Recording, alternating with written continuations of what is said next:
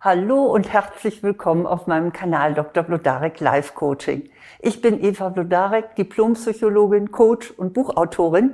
Und hier geht es jetzt um fünf Verhaltensweisen, die andere dazu bringen könnten, sie zu meiden. Und ich sage Ihnen natürlich auch, was Sie dagegen tun können. Nein, Sie müssen nicht jedem gefallen. Bitte verstehen Sie das nicht falsch. Aber ich bin sicher, es gibt Situationen, in denen Sie sich wünschen, dass man gerne mit Ihnen zusammen ist.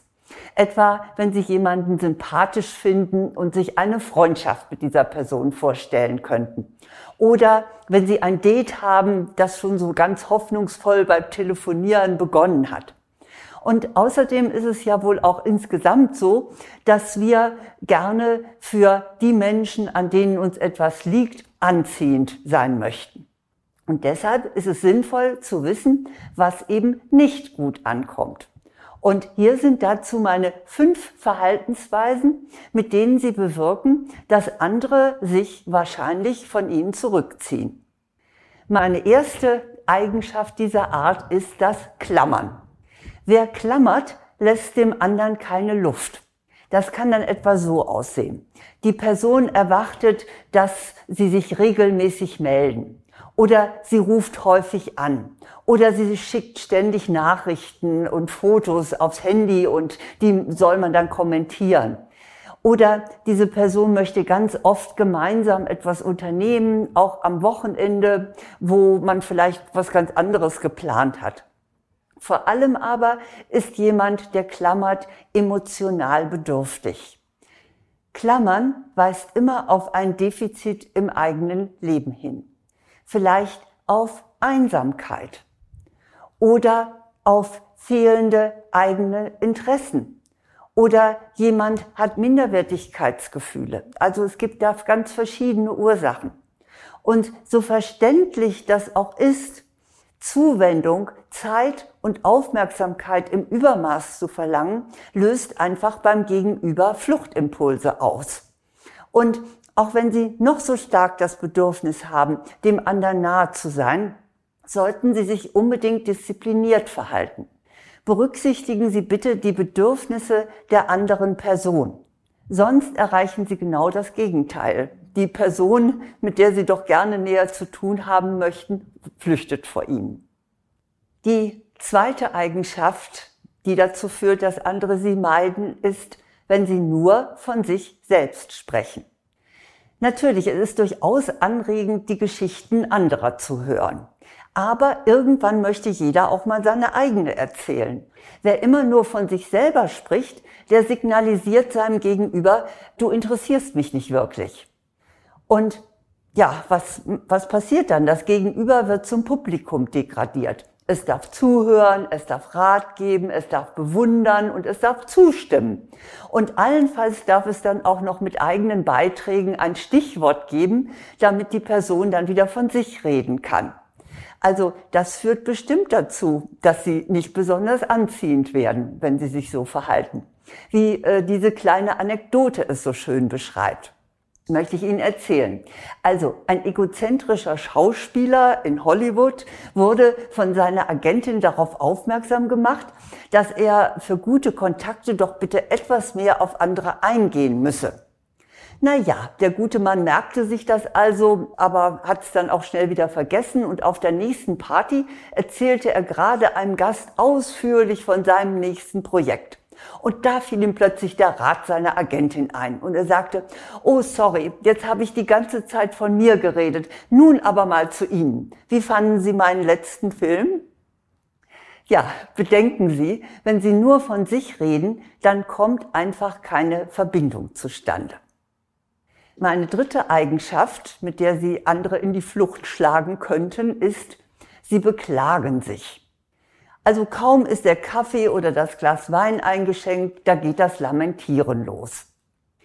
Ach, es war ja so schwer herzukommen. Und die Busse sind aber auch nie pünktlich. Und überhaupt, bei dem Regen waren sie auch noch proppenvoll. Auf die freundliche Frage und harmlose Frage, wie geht's, kommt dann ein ausführlicher Krankenbericht. Der Blutdruck ist zu hoch und außerdem hat der Arzt einen Eisenmangel festgestellt und überhaupt apropos Arzt, man kriegt ja gar keinen Termin. Oder, ach, der Urlaub fällt dieses Jahr wohl auch ins Wasser, weil das Geld nicht reicht. Und das, wo man eh schon so im Stress ist. Naja, es gibt so einiges, über das man sich beklagen kann. Und natürlich dürfen Sie auch über Ihre Probleme sprechen. Sie müssen nicht hier äh, Smiley geben. Unangenehm ist nur die Häufung negativer Aussagen. Die erzeugen nämlich eine Atmosphäre von Ohnmacht, Angst und Sorgen. Und darin, das ist ja wohl verständlich, fühlt sich keiner wohl. Achten Sie deshalb darauf, dass Sie sich nicht in so eine Negativspirale begeben. Sprechen Sie auch über positive Dinge über das, was gut läuft oder was ihnen Freude macht oder was sie Schönes erlebt haben. Wenn sie das mixen mit ihren Problemen, dann kommt das sicher gut an. Die vierte Eigenschaft, mit der sie andere vertreiben, ist das Ermüden.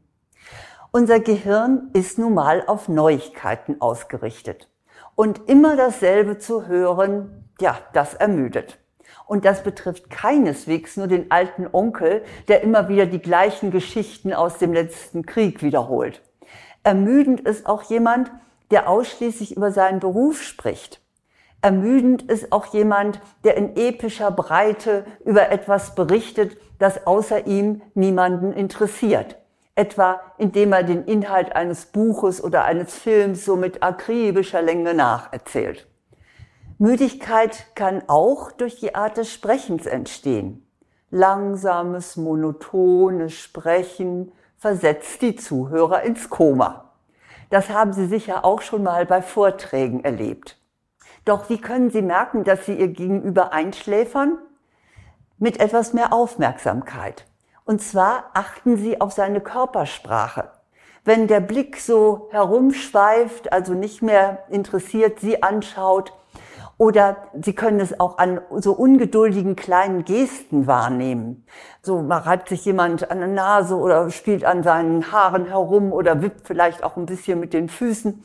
Dann können Sie sicher sein, Sie haben die Aufmerksamkeit verloren. In dem Fall sollten Sie das Thema wechseln.